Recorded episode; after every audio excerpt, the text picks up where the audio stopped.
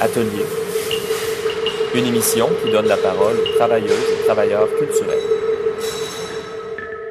Chers auditeurs et auditrices, bienvenue à cette 26e et dernière émission de la saison d'automne d'Atelier, l'émission des travailleuses et travailleurs culturels, en direct de CIBL Jojage, un territoire Gayen-Geaga non cédé, aussi appelé Montréal. Je m'appelle Benjamin J. Allard et nous accueillons aujourd'hui en entrevue Marie-Josée Jean pour parler de l'exposition L'imaginaire radical, le contrat social présenté à Vox.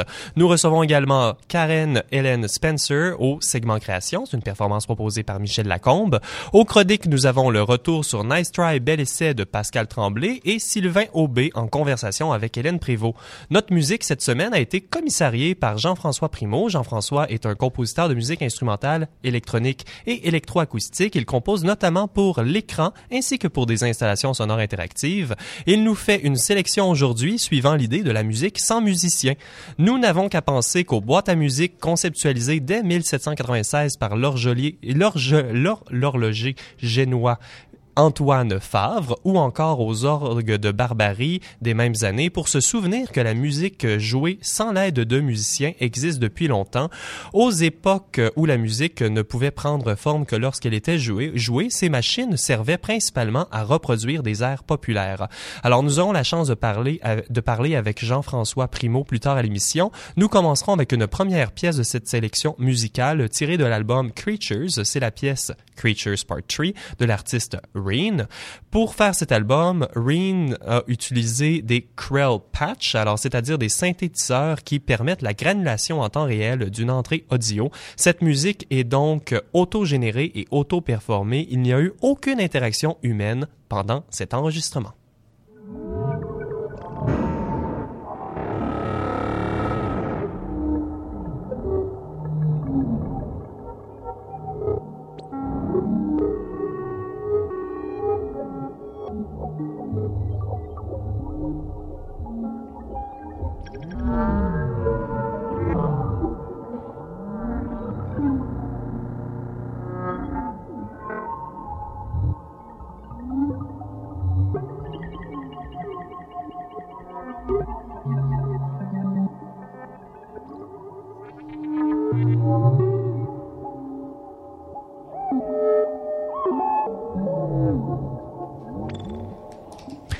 Vous êtes à l'écoute d'Atelier, l'émission sur la recherche en art à Montréal. Je suis Benjamin Gialard et je reçois aujourd'hui en entrevue la directrice générale et artistique du Centre Vox, Marie-Josée Jean, bonjour. Bonjour.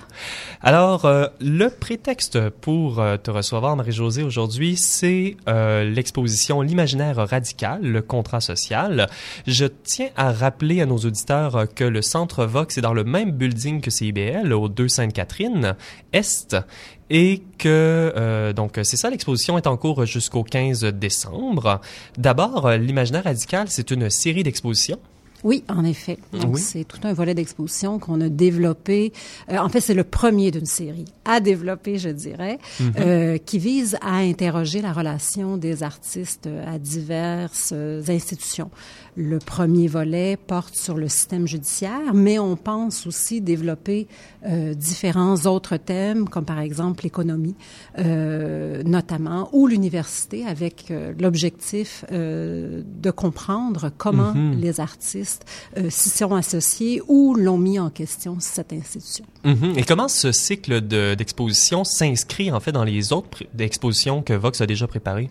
En fait, c'est-à-dire que c'est assez particulier parce que diriger un centre d'exposition, un centre d'artistes, ça signifie euh, assez souvent travailler à long terme sur euh, des enjeux particuliers. Et Vox a élaboré sa programmation au fil des ans sur des axes de recherche. Mm -hmm. Donc, chacun des axes de recherche signifie euh, de développer à la fois un programme d'exposition, mais aussi programme de rencontres, discussions, euh, séminaires, euh, programme de films à très long terme. Oh, excusez-moi. Et donc... On sait pas trop ce qui se passe ici. Et donc... D'accord, fantastique. C'est rétabli. Ça va. Oui. Alors, ben, c'est ça. Alors, du coup, on a, on a imaginé euh, travailler sur l'imaginaire radical euh, à partir, évidemment, de différents enjeux qui ont pu nous intéresser.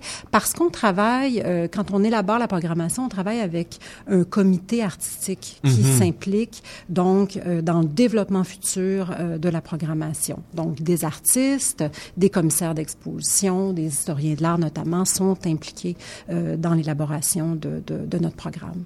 Oui, et puis euh, l'imaginaire radical prend comme sujet d'étude l'institution.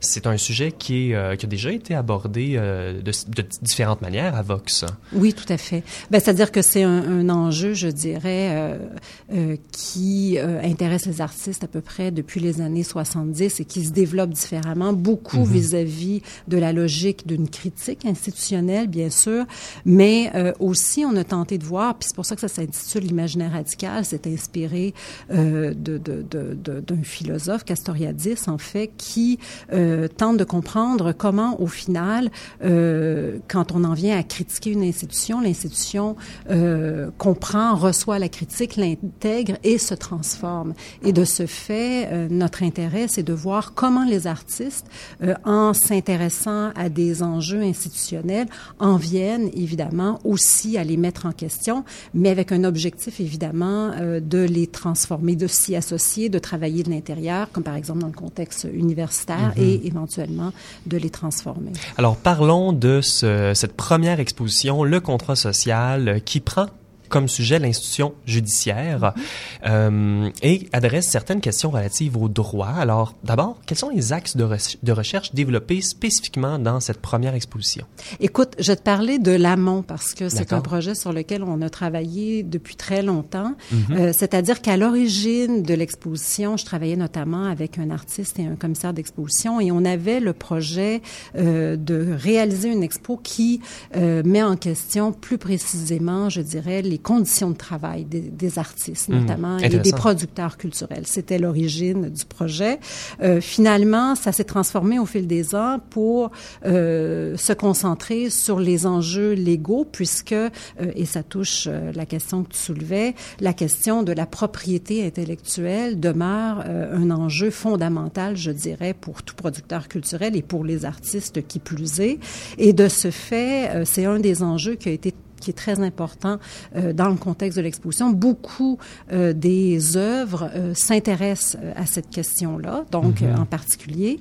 Mais outre cette question, on voulait aussi en venir à réfléchir les enjeux du droit de manière plus globale, euh, je dirais, euh, et euh, de ce fait, euh, les enjeux à la fois sociopolitiques du droit et on a intégré aussi euh, des artistes qui mettaient en question notamment le droit pénal international, et là je fais référence au tribunal du Congo de Milora, euh, ou par exemple, euh, bon, euh, c'est, euh, ou le code civil dans le cas de, de Carlos Morales. Donc il y a beaucoup d'enjeux qui touchent, euh, c'est-à-dire d'œuvres qui touchent différents aspects, euh, réalités euh, de la question du droit. Mhm, oui, oui, tout à fait. Donc, on a parlé un peu du parcours euh, qui a euh, mené à la délimitation des questions qui sont sujets, euh, qui sont sujettes dans l'exposition. Mais plus généralement, le, est-ce qu'on peut parler du parcours qui a mené à cette création-là? Les œuvres n'ont pas apparu sur les murs par elles-mêmes.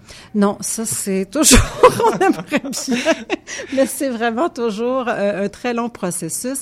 Euh, c'est vrai, on oublie toujours à quel point organiser une exposition demande beaucoup à la fois de la part des artistes, parce que euh, même si dans certains cas on représente des œuvres existantes, il en demeure pas moins qu'étant donné la nature, surtout le, le, le, euh, l'imaginaire radical, le droit social, donc euh, où on présente beaucoup d'installations spécifiques, ça signifie à chaque fois une adaptation spécifique d'un projet pour un lieu. Et donc, il y a beaucoup, beaucoup de travail qui se fait au niveau de la planification. Et là, j'entends la mise en plan. Le cas de Jill Magid est absolument incroyable puisque... euh, Mhm. on peut rappeler peut-être l'œuvre un euh, peu. oui, de, de Proposal euh, notamment, qui c'est un long processus. Jill Magid s'intéresse notamment au fait que, ben, en fait, le, le, le, comment dire, s'intéresse au travail de l'architecte moderniste Louis Barragan et a porté son attention sur le fait que l'archive de Barragan a été acquise donc par des intérêts privés et déménagée donc en Suisse euh, euh, et dirigée aujourd'hui par euh, Federica Zanco, qui est historienne de l'architecture, et mais qui détient, je dirais, euh, euh, le monopole de l'usage de cette archive-là. Et Jill Magid, voulant y travailler, s'est buté systématiquement à des refus, et donc de ce fait, son œuvre met en scène notamment cette, ce, ce, cette difficulté. Oui.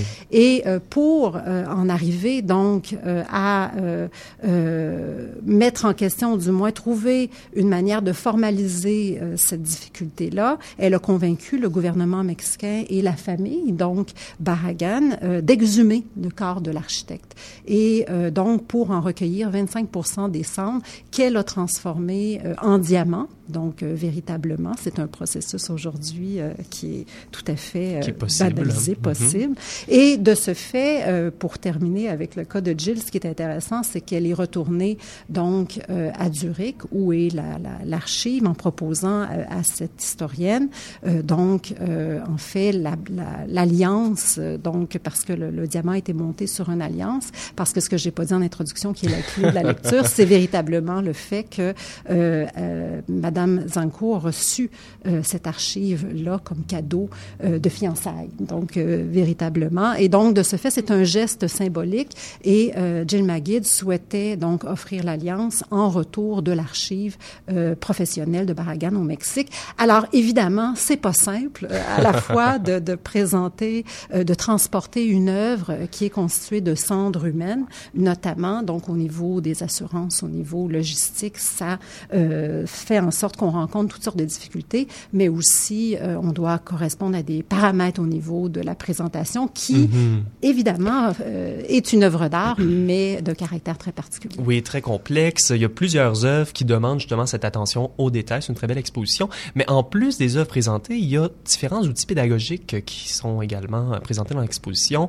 Alors, est-ce qu'on peut parler des différents dispositifs qui ont été mis en place et surtout en quoi est-ce important pour euh, cette exposition-là? Tu as tout à fait raison, euh, parce qu'il y a à la fois la dimension euh, de l'expérience de ces œuvres-là vis-à-vis des enjeux légaux qu'elles soulèvent, mais il y a aussi euh, tout un programme qui vise à discuter de questions importantes, notamment pour les artistes, la question évidemment des droits intellectuels, des droits de propriété, les droits de suite. Mm-hmm. Donc, on a organisé notamment un séminaire avec un, spécialiste du droit d'auteur, un avocat, et on a aussi élaboré un cabinet de lecture euh, sur l'historique du contrat parce que euh, c'est quand même un outil légal absolument fondamental pour la reconnaissance des droits des, des artistes, mhm. C'est également un, un, lieu où l'artiste peut s'assurer que son œuvre soit bien comprise, donc un lieu de création artistique d'une certaine manière. Oui, euh, à la fois un, un, outil légal pour s'assurer de respecter l'intégrité des œuvres, mais aussi parce que les artistes étant ce qu'ils sont, évidemment un outil de détournement euh, du sens, euh, souvent à caractère à la fois humoristique, mais parfois aussi politique. Mm-hmm. Et puis, euh, il y a une dernière activité qui aura lieu dans le cadre de cette exposition-là. C'est une conférence avec Dr. Christina S. Martinez qui a lieu demain, le 11 décembre à 19h. Dr. Martinez se spécialise dans les questions concernant l'art et le droit. Alors, plus précisément euh, de quoi sera sujet euh, Elle va nous euh, rendre compte, Madame Martinez, demain soir, de ses plus récentes recherches mm. sur ces enjeux-là, mais elle va aussi discuter des œuvres qui sont présentées mm. dans l'exposition. Elle s'intéresse notamment à l'œuvre de John Boyle Singfield, donc qui travaille aussi la notion de, de, du détournement des images, donc à partir des, des, des, images trouvées sur Internet. En fait, la reconstitution du film Baraka, notamment, à partir des images qu'on trouve dans les sites de gestion d'images comme Getty et compagnie. Mm-hmm. Donc, évidemment, qui soulève beaucoup d'enjeux de nature légale, à la fois vis-à-vis -vis du geste de l'artiste, mais aussi, bien entendu, du geste de ces méga corporations. Donc, et on va donc revenir pour discuter de l'ensemble des œuvres qui seront présentes, qui, ont, qui sont actuellement présentées à Vox. Ben, c'est fantastique et les places sont limitées, donc euh, on le répète euh, pour euh, vous réserver une oui, place. Oui, il reste encore de la place, donc vous êtes bien évidemment tous les bienvenus. Et pour voir l'exposition L'imaginaire radical, le contrat social au Vox au 2 Sainte-Catherine-Est, c'est une exposition qui est encore à l'affiche jusqu'au 15 décembre. Marie-Josée Jean, bon, merci beaucoup. merci d'être venu en studio. Merci infiniment. Et donc, c'est cela. merci.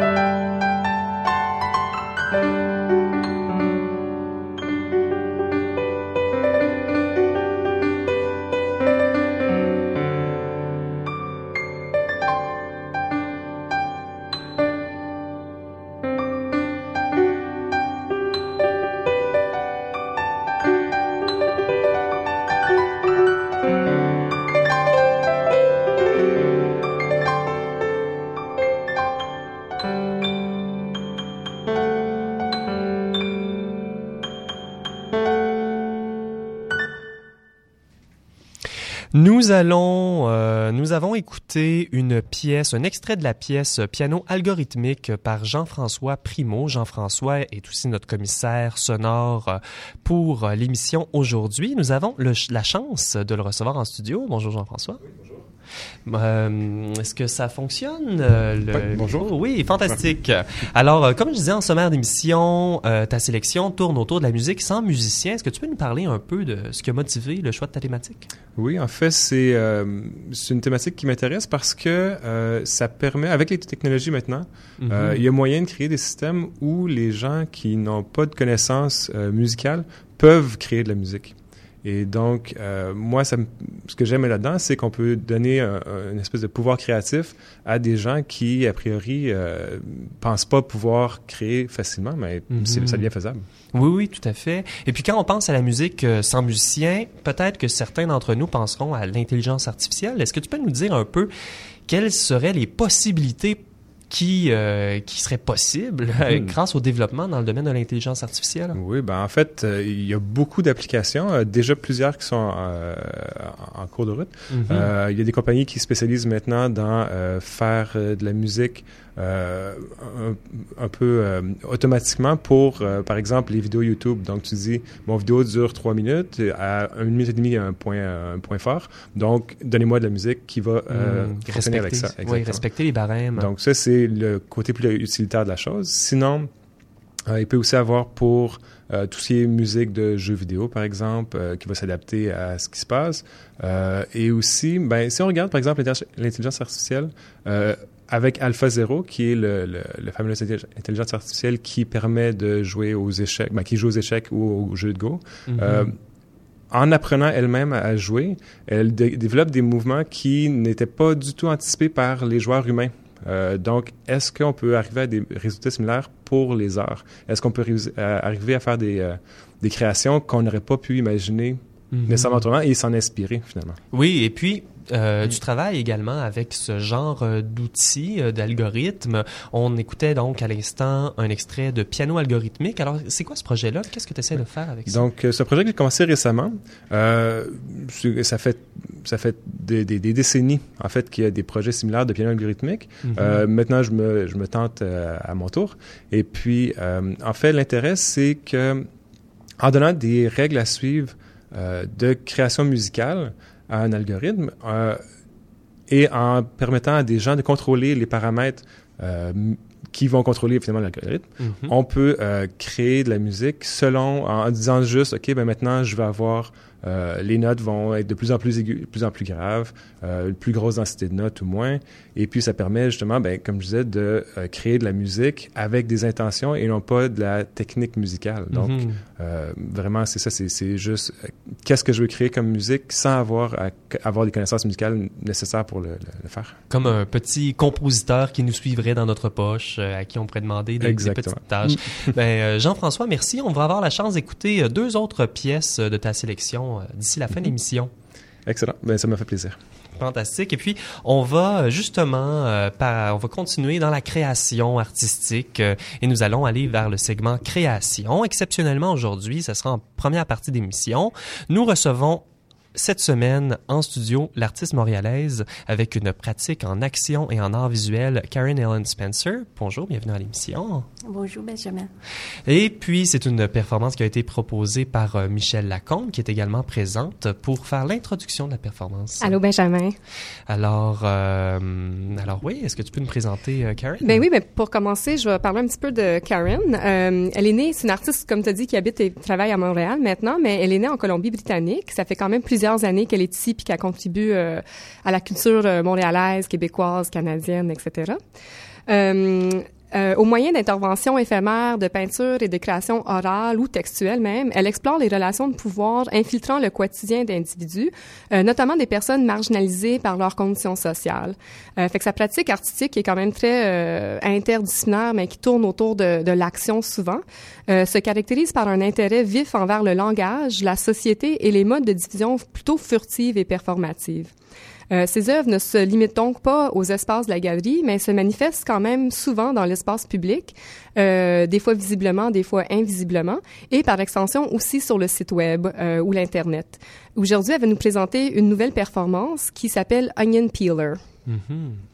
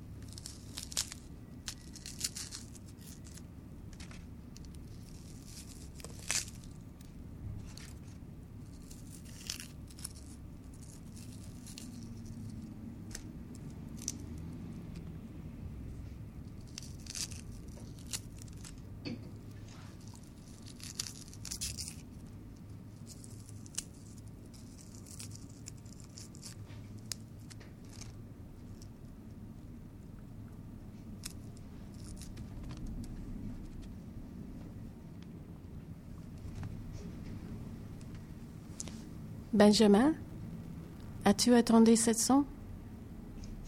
Oui.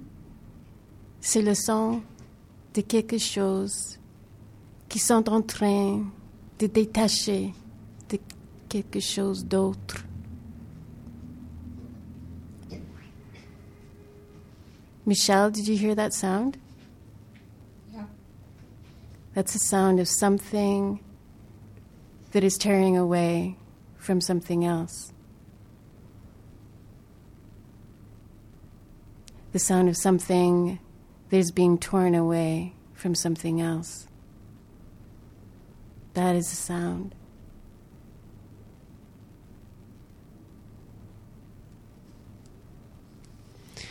Merci Karen. Pour les auditeurs et auditrices qui viennent de se, de se joindre à nous, nous venons d'entendre une performance de Karen Ellen Spencer intitulée Onion Peeler et en français Éplucheuse d'oignons. Karen, dans tes œuvres, les aliments que l'on pourrait considérer comme pauvres reviennent souvent. Euh, Aujourd'hui, tu as travaillé avec un oignon, mais depuis plusieurs années, tu fais des performances avec des oranges, des sculptures actions avec des tranches de pain, de tranches de pain blanc même. Euh, qu'est-ce qui t'intéresse dans ces matériaux, puis qu'est-ce que ça signifie pour toi? Hmm, c'est le matériau qui, qui chacun de nous a une relation avec, Mhm. euh, qui parle de notre vie quotidienne, quotidien, Mhm. puis euh, qui probablement chacun d'entre nous a eu la chance de toucher, d'avoir une relation avec, euh, avec ces matériaux-là. Oui, peut-être même de pleurer à cause d'un oignon. Oui, c'est ça. en studio, on commence à sentir un Ouais. peu cet oignon-là qui a été pelé. là. Ouais. Mais c'est intéressant, en fait, parce qu'il y a un, un décalage de, de perception, euh, malheureusement, qui n'est pas accessible aux, aux auditrices et aux auditeurs, mais c'est certain qu'on on entend un son, mais euh, avec un certain délai, on, on, on a aussi une odeur qui vient euh, Mhm. nous chercher à l'intérieur et, et provoquer, en fait, des, des, des émotions ou, ou un geste qui, qui a une- une- un poids émotif, dont euh, pleurer. Euh, Karen, avec tes actions qui sont quand même assez simples, euh, il y a toujours un espèce de poids avec le travail. Euh, et je me demande, c'est c'est quoi la relation pour toi? Est-ce que tu peux parler un peu de, de cette tension entre une, une simplicité d'action ou de, de matériaux euh, comme moyen pour aborder quelque chose peut-être de, de lourd ou de plus complexe? Euh, c'est quoi pour toi cette relation? Est-ce qu'on peut en parler un petit peu? Hmm, oui. Je pense que peut-être c'est le le fait que s'il n'y a pas trop de distractions, si on peut voir quelque chose tellement simple, tellement euh, humble comme matériel, que ça ouvre un espace pour euh, une, une sorte, peut-être pas une vide, parce qu'il n'y a pas le glitter, il n'y a pas de gros sons, c'est juste comme Comme le spectaculaire est un peu enlevé. donc, est-ce qu'on peut vraiment juste être euh, avec un oignon, être euh, présente avec les choses qui chacun de nous fait euh, très, très, très euh, quotidiennement, simplement. euh, et je pense que d'une certaine façon, c'est un peu comme l'oignon qu'on euh, pelait mais chaque intérieur, c'est le même que l'autre. Il n'y a aucune transformation. Mais c'est un peu ça comme notre vie d'une certaine façon. On, on fait les gestes, c'est le même geste. Tout le monde fait un peu le même geste. On respire, on, on- on expire. Puis euh, si on peut avoir une, une sensation de, de mettre cette valeur, d'être à l'écoute euh, vraiment à quelque chose, c'est... Know, il y a quelque chose, je trouve, de beau Mhm. dedans ça. Mais c'est certain que ton travail nous, nous, nous met au défi, en fait, de, de rester présente ou présent avec quelque chose qui, euh, soit par sa simplicité, de, peut devenir un peu inconfortable, euh, mais aussi, comme on, on vient de vivre avec cette action, euh, à l'intérieur de cette répétition, il y a quand même quelque chose qui arrive. Fait que même s'il y a un sentiment d'invisibilité ou de répétition, il y, a, il y a, quelque chose qui se manifeste à la mm. fin. Tu te rends au centre de l'oignon. Mm-hmm. Karen, merci encore pour la performance. Pour ceux et celles qui veulent en savoir, euh, en connaître davantage sur la, la, pratique de Karen Allen Spencer, il y aura un lien sur notre site internet euh, disponible sur la page d'atelier radioatelier.ca. Alors à venir à l'émission, les chroniques de Pascal Tremblay et de Sylvain Aubé.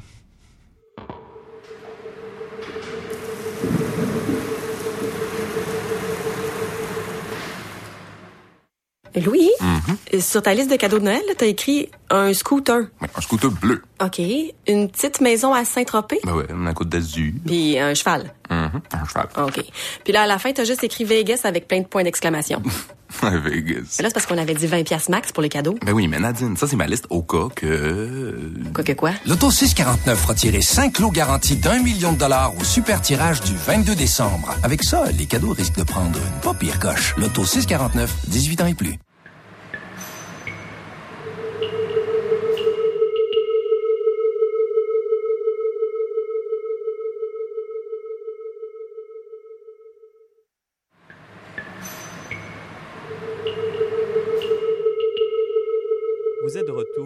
L'émission des arts actuels au 101.5 CIBL Jojage, Montréal. Mon nom est Benjamin J. Allard.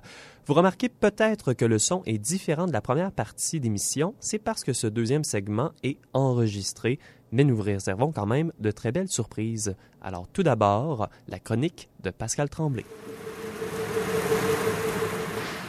Bonsoir auditeurs et auditrices. Alors, tel que promis dans ma chronique du 26 novembre dernier, voici mon retour sur la 13e édition de Nice Try Bel Essai qui a eu lieu samedi le 1er décembre. Donc, je vous rappelle d'abord euh, les grandes lignes. Nice Try Bel Essai, c'est une soirée de création spontanée qui a lieu trois fois par année à l'usine C.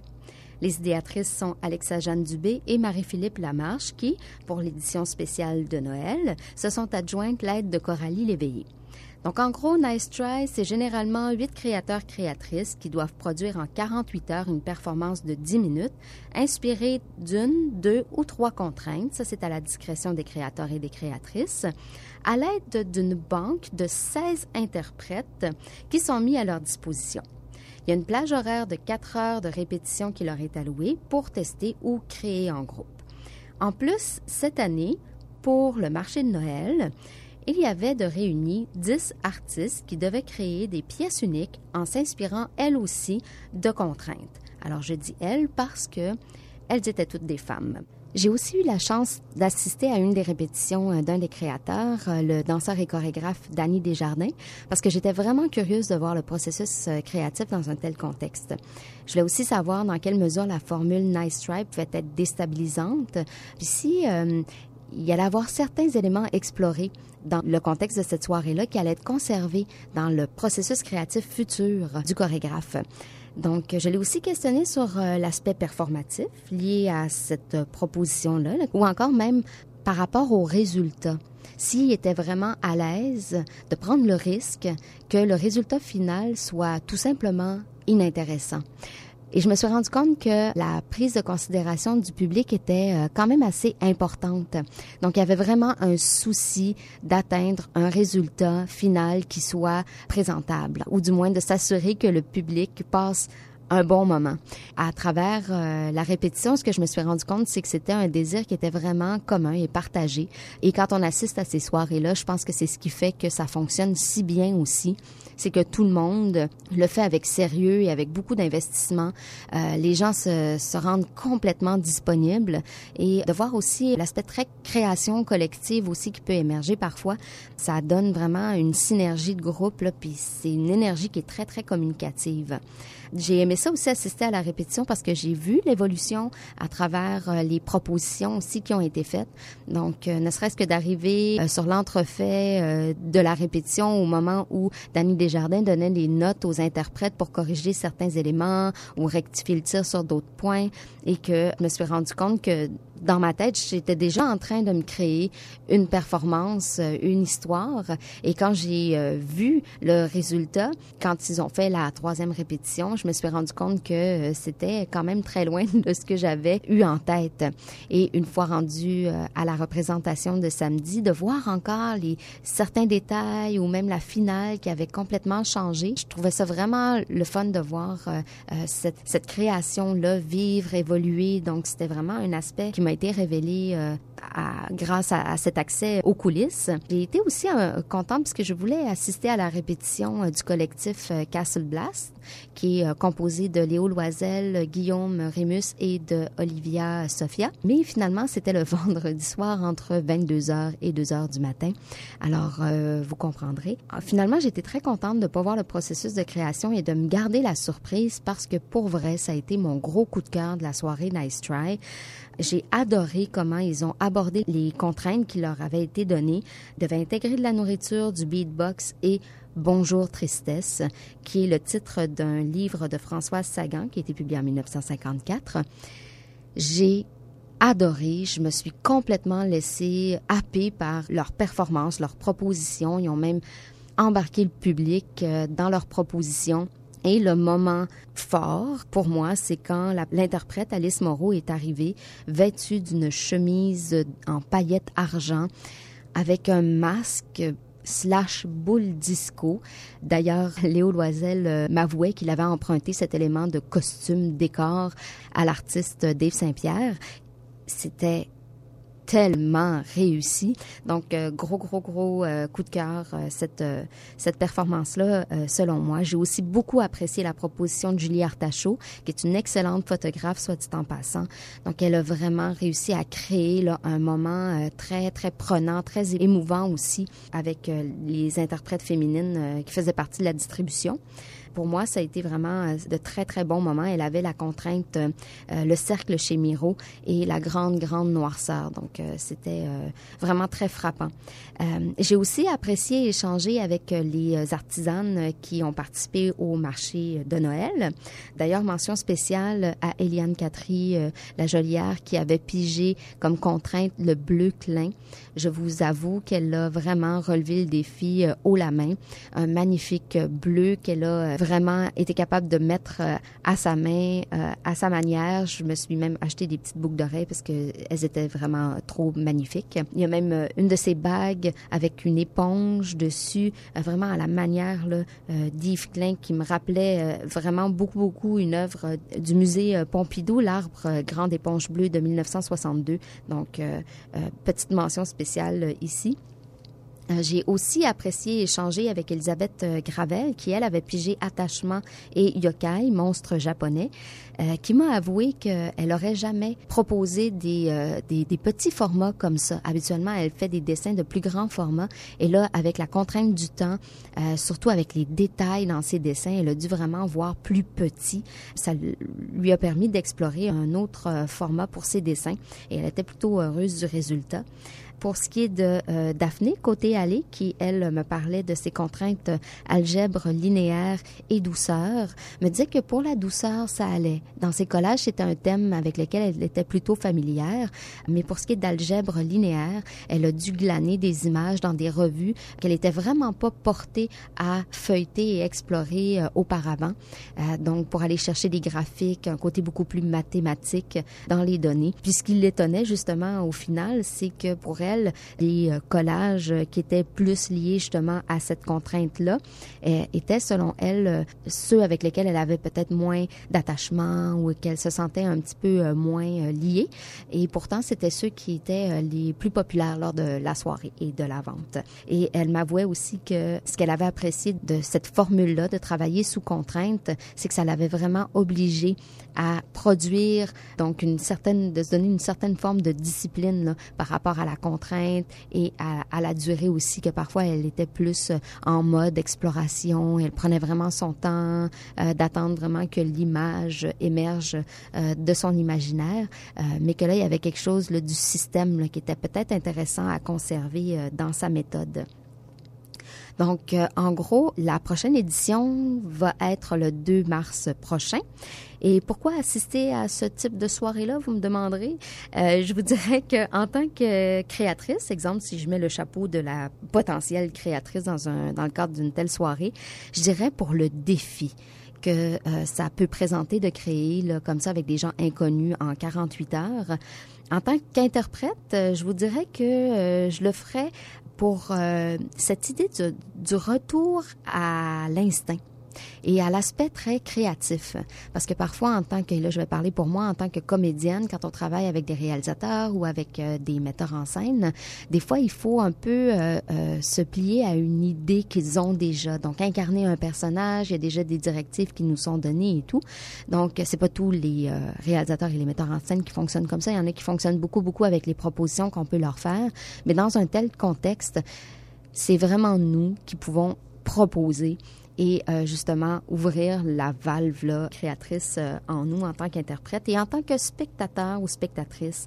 Je vous dirais d'y aller pour le pur plaisir de se laisser surprendre, puis d'applaudir le spontané, la prise de risque et surtout la rencontre entre les disciplines et toute la beauté ou encore la laideur, c'est selon, que ça peut dévoiler. Prochain Ice Try, surveillez ça sur le Facebook et le site Internet de l'usine C.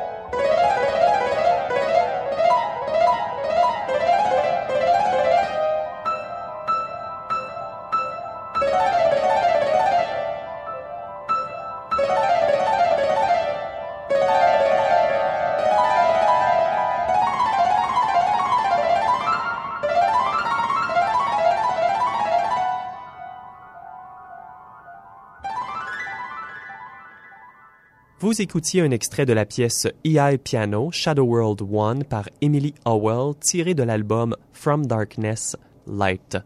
Il y a de nombreux systèmes de composition par ordinateur qui permettent de générer des partitions musicales selon des règles préétablies et l'intelligence artificielle permet maintenant d'appliquer les principes du deep learning aux systèmes musicaux. Par exemple, Emily Howell, qui a composé la pièce que nous venons d'écouter, est en fait une intelligence artificielle créée par le compositeur et programmeur David Cope. Emily peut donc analyser des milliers de partitions préexistantes et apprendre selon un principe d'essai-erreur. Son premier disque, paru en 2009, nous montre ce dont elle est déjà capable. Vous êtes à l'écoute d'Atelier, l'émission sur la recherche en art, et en dernière partie d'émission, nous écouterons l'entretien que notre chroniqueur en art sonore Sylvain Aubé a eu avec Hélène Prévost. Hélène est une artiste sonore, mais elle a aussi animé l'émission Navier Night diffusée à Radio-Canada, puis en ligne. Elle mentionne dans son entretien son dernier concert qui était le 18 novembre dernier au Ritz PDB, dans le cadre de soirées de musique improvisée. Aujourd'hui, je reçois Hélène Prévost. Donc, bienvenue, bienvenue à notre euh, émission. Merci. Pratiques l'art sonore vraiment depuis très, très longtemps, donc tu as une expérience derrière. Peux-tu nous parler de, de, de, ton parcours? Ben, en fait, mon histoire, c'est que je suis tombée dedans quand j'étais petite. Alors, c'est vrai que je le pratique depuis longtemps, mais pas de manière officielle. Tu disais que je pratiquais depuis dix ans, c'est vrai, officiellement, depuis que je suis plus à Radio-Canada, parce que j'ai vraiment pu euh, plonger à ce moment-là, mais le son fait partie de ma vie, c'est l'histoire de ma vie. Et plus je vieillis, plus je me rends compte à quel point ça a toujours été une préoccupation et une curiosité. Euh, j'ai étudié la musique, mais j'ai toujours fait des expériences en parallèle, euh, puis mon plaisir, c'était de détourner les machines et de partir d'une source sonore, puis d'essayer de voir jusqu'où je peux la transformer. Euh, éventuellement, je, je, vais étudier la musique, puis ensuite, je vais rentrer à Radio-Canada, et là, je vais tomber vraiment dans le plat de bonbons parce que c'était un lieu d'écoute. J'ai appris à écouter. Et un lieu d'expérimentation aussi, beaucoup dans la forme, parce que on n'avait pas d'atelier de, création radiophonique comme tel à Radio-Canada, mais mes collègues et moi, et euh, par mes intérêts, j'ai beaucoup développé un travail dans la forme comment arriver à véhiculer un message ou une information sans passer par la parole? Surtout la parole classique, dans le sens de voici, c'était, et puis euh, j'ai toujours cherché les voix d'évitement. Et mon expérience du son va dans cette direction-là aussi. Donc j'avais une pratique, mais elle était un petit peu sur le rond en arrière parce que j'avais pas le temps. Et j'aurais été en conflit d'intérêt jusqu'à un certain point dans mon travail. Et là, on est pré-podcast, on est pré-internet, quand je commence à faire la radio, la technologie va évoluer à un rythme euh, foudroyant. Et ma, ma propre approche du travail aussi, du montage et du mixage. Quand Radio-Canada me, me quitte, parce que c'est ça l'histoire, en 2007 ou 2008, euh, là, j'ai vraiment vu que la vie m'offrait l'occasion. Et puis donc, j'ai fait des résidences. J'ai commencé à développer des projets en me cherchant un instrument parce que je voulais pas aller vers un instrument traditionnel. Je voulais pas travailler l'électronique pure et dure. Je voulais pas travailler avec l'informatique, sauf pour des étapes de transfert, de correction, montage, ce que je fais à la maison dans Pro Tools, mais de me développer un instrument et je ne savais pas c'est quoi. Donc j'ai commencé avec des radios, des CD, des CD préparés euh, et toutes sortes de, de sources. Et euh, rapidement, je me suis intéressée aux sons dégradés et aux sources impures. Donc, d'utiliser des speakers de très bas de gamme, euh, mélangés avec de très bons speakers, des sources complètement distorsionnées, des sources high-tech. Et ce travail de croisement a nourri à la fois mon imaginaire puis mes techniques de travail.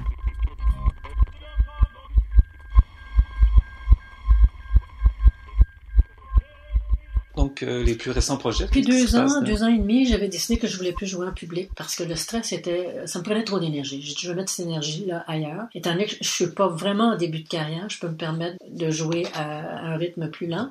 Je travaille dans un studio toutes les semaines euh, dans Saint-Henri et j'ai euh, le dernier projet que j'ai fait en 2016, ça s'appelait Ombre passante, où j'ai invité des gens à venir. Les gens devaient s'inscrire. Il y avait pas plus que 10 personnes, 5 personnes à la fois. j'ai pas le temps d'élaborer sur le projet, mais c'est un projet que j'ai fait avec Eric De Oral. Et euh, là, je vais jouer dans quelques semaines au bar euh, Le Ritz, sur Jean Talon, invité par Anne-Françoise Jacques et euh, Craig Peterson.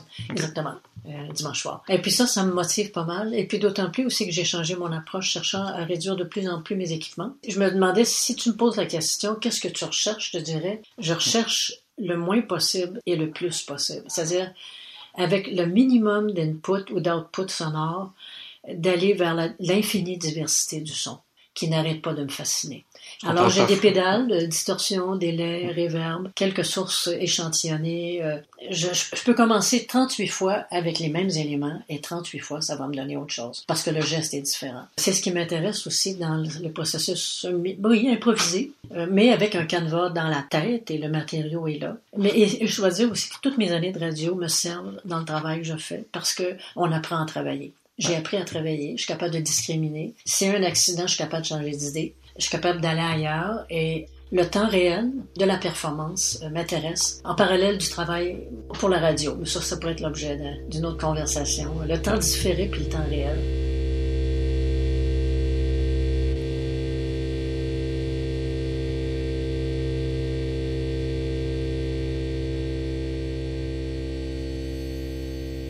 Pour le bénéfice d'une nouvelle génération qui n'a pas connu donc les Navirnac. Est-ce que tu peux peut-être nous dire à ses meilleures années, donc à son sommet, c'était quoi Navirnac? Dans, dans le cadre de la communauté?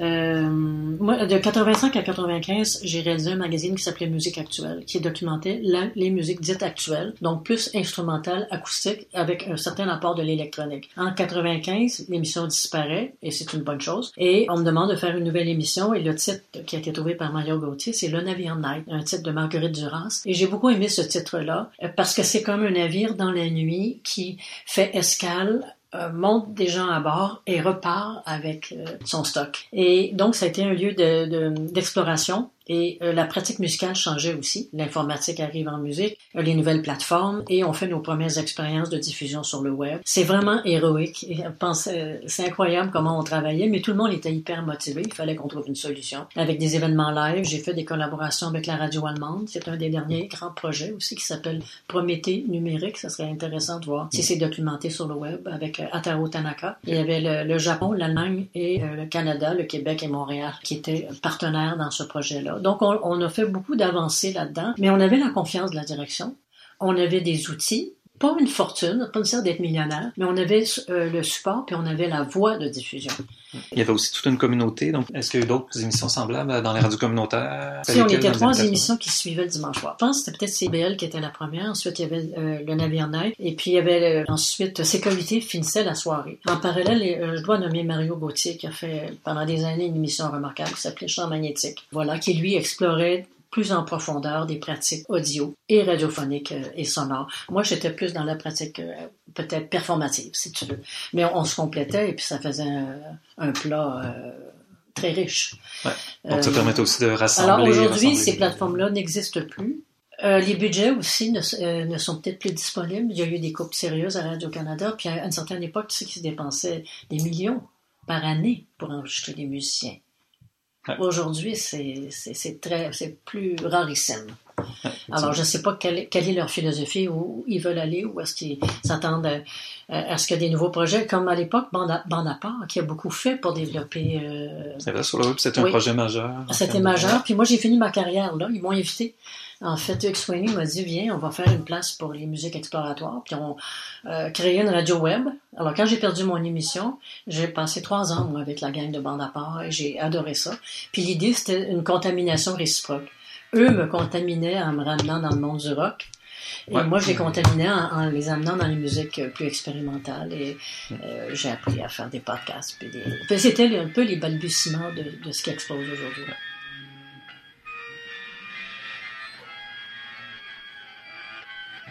Et dans le cadre de ces, euh, donc de tous ces années, tu as beaucoup écrit aussi.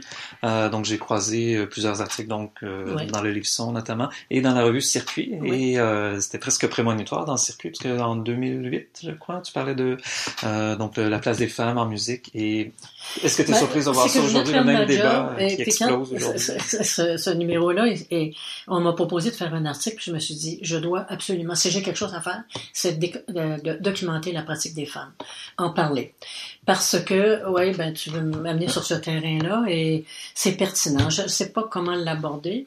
J'ai remarqué au cours des années qu'en effet, les femmes étaient loin d'être omniprésentes dans les grands festivals. Ça a été objet d'échanges, de discussions. Je n'aimerais personne des, des, festivals, mais c'est sûr que c'est des festivals. Bon, écoute, je, ne sais pas. Est-ce que tu es, content du... Euh, est-ce qu'il y a un progrès? Est-ce qu'il y a un progrès? Question. Euh, peut-être le progrès du côté des femmes parce que les femmes aussi sont allées chercher des compétences et elles se sont affirmées. Euh, les premiers shows que j'ai fait avec euh, Mutec, euh, Alain Mongeau et son équipe, les femmes étaient à la vidéo, puis c'était déjà comme wow, mais elles n'étaient pas dans une pratique du son dans ce cadre-là. Et les femmes sont allées chercher des compétences et elles sont allées chercher, elles ont construit leur crédibilité à leurs propres yeux. Euh, je crois, en fait. Peut-être qu'il y en a qui seraient choqués que je dise ça, mais je pense à des gens comme Frida Aptan, qui, qui habite aux États-Unis ou en Europe maintenant, qui était un petit génie, qui était complètement en avant de tout le monde. Des gens comme Aaron Sexton qui ont développé aussi une pensée en profondeur, euh, euh, au-delà du son, je, je dirais. Peut-être que les femmes ont cette force-là conceptuelle. Et puis on dit aussi que les femmes, souvent, sont plus radicales. Elles arrivent avec des propositions comme oh boy, euh, qu'est-ce que euh, oui j'ai confiance, mais je, ne tiens. Je pense qu'une parité absolue, ça serait ridicule parce qu'on risque pas de, de rendre justice à la pratique. Mais il faut être attentif. Qu'est-ce que les femmes Comment elles travaillent? Qu'est-ce euh, je pense à France Jobin, qui a une carrière internationale dans une esthétique électronique spécifique. Elle, elle euh, en tout cas, il y, a, beaucoup de femmes remarquables, Monique Jean en électroacoustique, Chantal Dumas en art sonore, et la plus jeune, les plus jeunes générations aussi se, c'est intéressant parce que dans l'article il y a 10 ans, donc c'est les noms qu'on reconnaît maintenant aujourd'hui, c'est des gens qui ont persévéré, qui, sont encore dans la pratique 10 ans plus mm-hmm. tard, et donc c'est des noms qui sont familiers. On va mettre l'article, donc évidemment le lien euh, vers l'article pour qu'on puisse euh, prendre connaissance. Il faudrait que, quelqu'un d'autre en écrive euh, un autre, fasse une mise à jour, peut-être dans deux ans. Oui, il y a peut-être une nouvelle mise à jour, une nouvelle génération aussi qui est à creuser, explorer, mm-hmm. découvrir, puis euh, ben, il y a une appropriation des outils. Je pense qu'il y a une appropriation de l'espace. Et euh, je crois qu'il y a beaucoup de compétences là. C'est ce qui met fin non seulement à cette 26e émission d'atelier, mais aussi à notre saison d'automne, chers auditeurs et auditrices. Merci d'avoir été des nôtres. Comme à notre habitude, vous pouvez trouver davantage d'informations sur les sujets dont nous avons traité aujourd'hui sur notre site internet au radioatelier.ca. Si vous avez des commentaires, des suggestions ou encore si vous, si vous souhaiteriez rejoindre notre merveilleuse équipe pour notre troisième saison, je vous, je vous invite à nous écrire sur la page Participer à Atelier du radioatelier.ca. Nous sommes également sur presque toutes les plateformes de balado-diffusion ainsi que sur Facebook et Instagram. J'aimerais remercier chaleureusement toute l'équipe qui m'a accompagné cette saison et sans qui cette aventure ne serait pas possible. Le commissariat musical aujourd'hui a été proposé par Jean-François Primo et nous, nous, nous quittons sur la dernière pièce de sa sélection. C'est une étude pour piano mécanique numéro 20 36, euh, composé par Colon Nancaro en 1965. Donc, vous comprenez correctement, c'est une partition qui est composée de perforations créées à main sur un rouleau pour piano mécanique et qui exploite les caractéristiques justement mécaniques de cet instrument. C'est une pièce donc qui ne peut qu'être reproduite difficilement par des musiciens. Sur ce, c'est Benjamin J. Allard au micro qui vous dit à la saison prochaine. Pour nos auditeurs et auditrices en direct, nous rediffuserons dans les prochaines semaines des anciennes émissions et revenons le 7 janvier 2019 dès 18h aux ondes du 101.5 CIBL pour parler de recherche en art et de travail culturel. Sur ce, nous écoutons la composition numéro 36 de Colon Nancaro. Bonne écoute.